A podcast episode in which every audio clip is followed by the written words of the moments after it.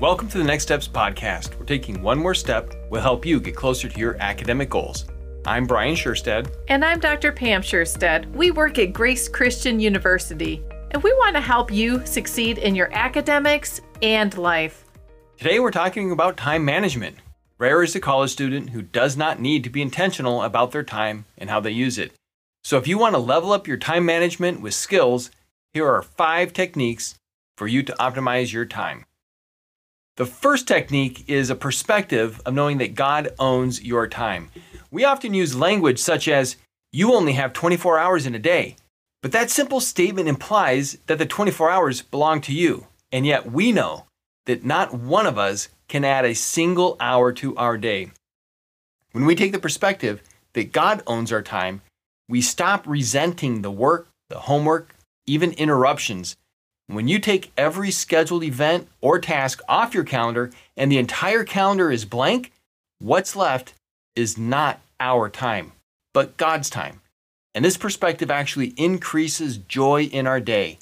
Since the time belongs to God, ask Him how He would like you to use it. Oh, that's good. The second technique is to stop being tired. Too often, I hear students say, I'm too tired to do homework. Reading, writing, and processing information are difficult when we're tired, but sometimes it's less about being physically tired and more about being tired of doing homework. It's important to recognize the difference. Andy Andrews is a prolific author and a prominent public speaker. He shares decisions for success. And here's one of Andy's decisions I will persist without exception. Andy shares, I have the power of choice. I will be focused. I will stay the course. I will continue despite exhaustion. I am not average. I compare myself to my potential. By persisting without exception, my outcome, my success is assured. It is not necessary that I enjoy the process. That's worth repeating. It is not necessary that I enjoy the process. It is only important that I continue the process with my eyes on the outcome. Frequent short breaks from studying can be really helpful to keep you from getting tired of doing homework. And you know the drill take a short walk, drink a glass of water, and if you need to, do some push ups. That's a great tip. And I think I might pause the podcast right here and do a few push ups before we go to technique number three. Technique number three is to know your green, yellow, and red zones.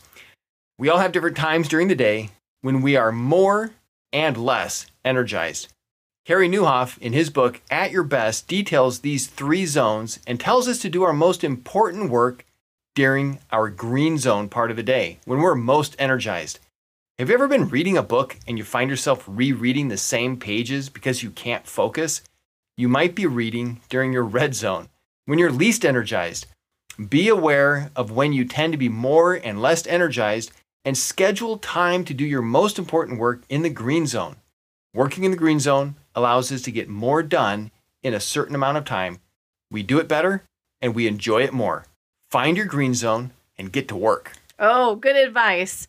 All right, the next technique is to make a plan. Organizers, calendars, and to do lists come in really a lot of shapes and sizes.